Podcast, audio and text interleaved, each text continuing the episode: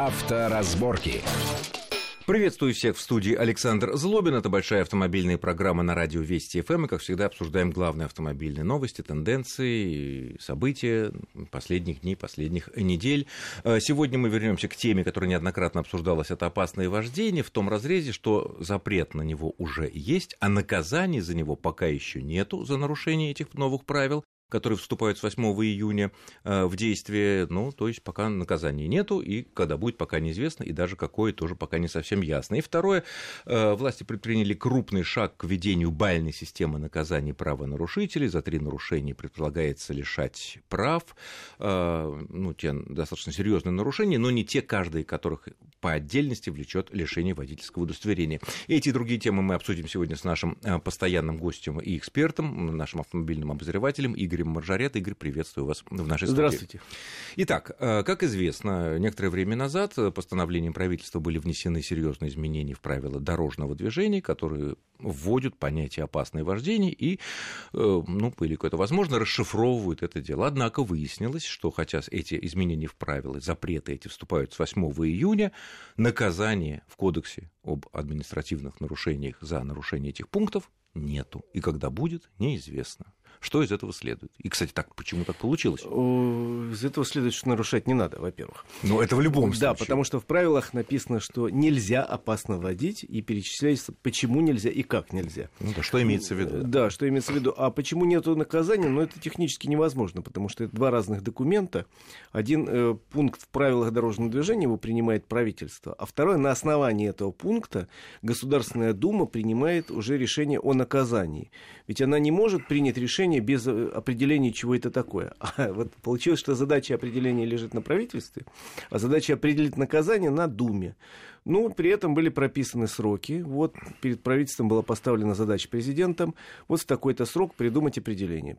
Правительство... И внести изменения да, в правила. Внесли изменения. Теперь задача Думы, они, я думаю, немедленно занялись. Ну, собственно, несколько проектов уже есть в голове у думцев.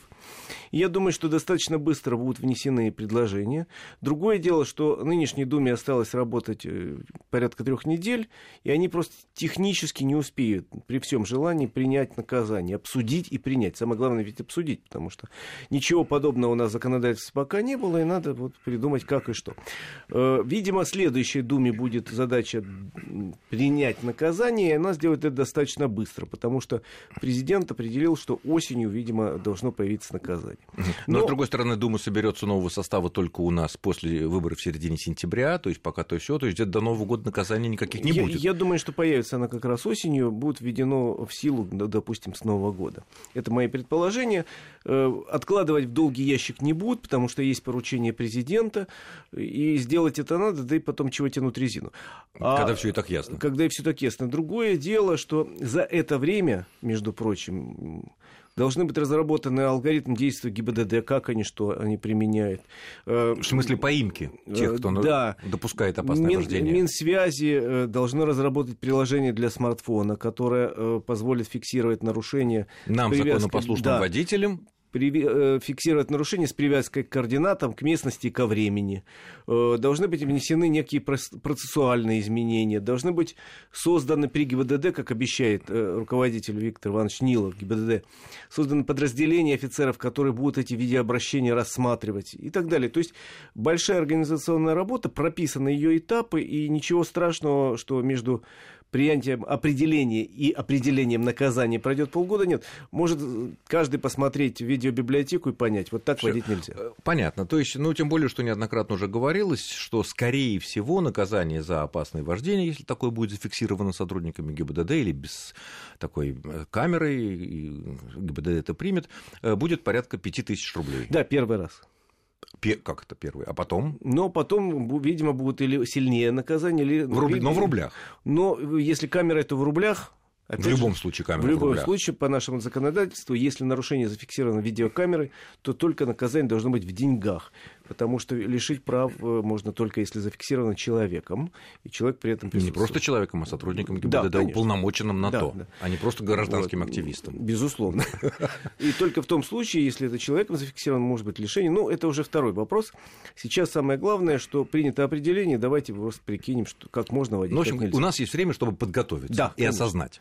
Следующий пункт. Э, опять же, на минувшей неделе э, правительство внесло в Государственную Думу проект закона о том, что если человек в течение одного календарного года три раза нарушает правила дорожного движения. Тут важно подчеркнуть, что достаточно серьезные нарушения правил дорожного движения. Это, я так понимаю, проезд на красный свет, превышение скорости более чем на 40 км в час от разрешенной, а, что еще? Ну, на встречную полосу. Ну, встречка раз. сама по себе. Нет, ну первый раз не, не лишение. А, не лишение. Это вот. проезд и... через э, железнодорожный переезд, нарушение. Ну, ре- ре- реально такие серьезные опасные нарушения, но которые сами по себе по отдельности, как уже несколько лет у нас существует, э, они не влекут лишения э, водительского удостоверения.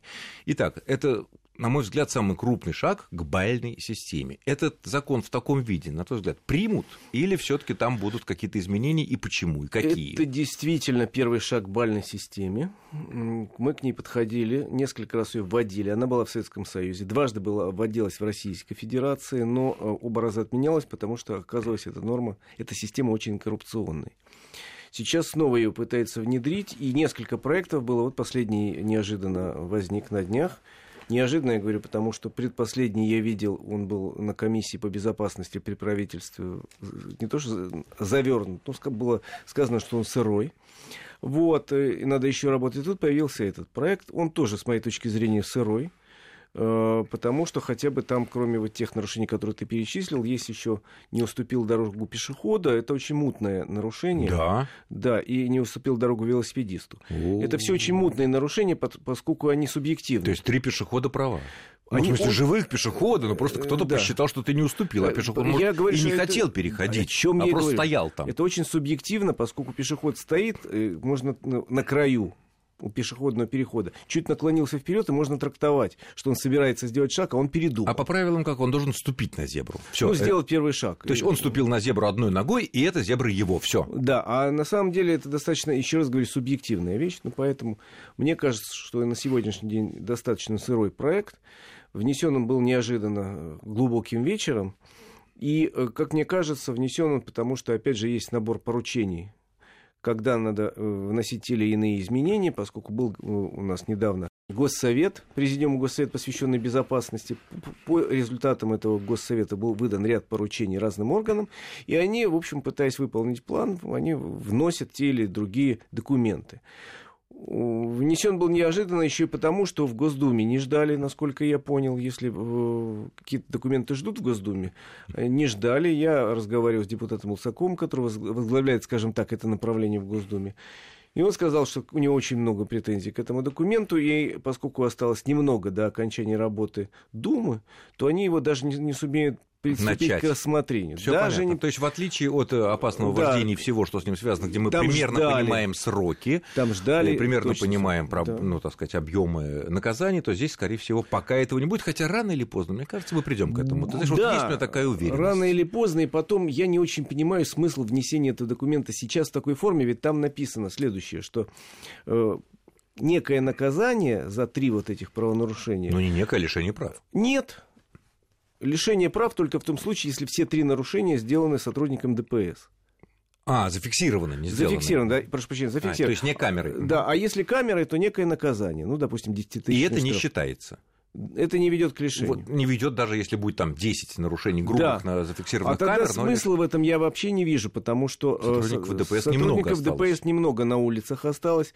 И э, лишить вот так, э, в смысле, три нарушения таких зафиксировать сотрудникам, я давно не помню, что у кого-то... Ну, наверное, это для самых таких злостных, знаешь, которые по несколько раз на дню, что называется. Но, с другой, с третьей стороны, если посмотреть на эту ситуацию, опять же, появляется большая коррупционная опасность, потому что, допустим, у кого-то есть два злостных нарушения, и тут сотрудник третье фиксирует, глазом, ну, так ему не и видеокамерой, надо. глазом. Так ему и так надо. Подходит и говорит, нарушения. я вот тут видел, как ты не уступил дорогу пешеходу. Я вижу, что у тебя уже два нарушения.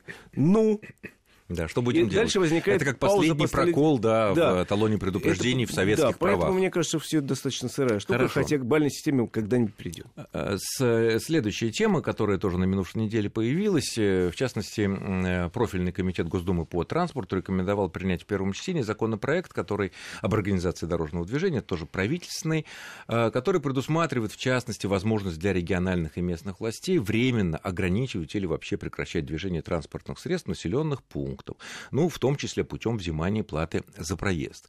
Э, Надо сказать, что в Думе э, много сторонников, ну, противников, вернее, вообще разговоров о платности въезда куда-либо или проезда. Что касается Москвы, то мэр Москвы Сергей Собянин буквально на днях твердо заявил, что э, в обозримом будущем никаких платностей въезда в Москву или в центр не планируется, даже не обсуждается. Но, тем не менее, все-таки мы смотрим на зарубежный опыт, который прошли массовую автомобилизацию гораздо раньше нас и в больших масштабах. э, Везде все-таки какие-то ограничения существуют во всех городах. Значит, я скажу, во-первых, откуда торчать уши у этого законопроекта. Он писался еще пару лет назад, завис в воздухе, в силу разных причин, и писался под конкретное мероприятие. Тогда э, были инвесторы, готовые построить в Москве несколько дублеров самых загруженных шоссе в черте города. В частности, речь шла о дублере Кутузовского проспекта, который должен был начинаться от э, северного обхода Одинцова и идти до Сити. То есть, дабы вот э, тем людям, которые работают в Сити, живут за городом, Да, легко было. у них бы был выбор или проехать по Кутузовскому, который часто загружен, или выскочить сразу на платную же дорогу по платной же дороге. На этом месте мы вынуждены прерваться буквально на несколько минут, после чего продолжим после очень короткой паузы. Авторазборки.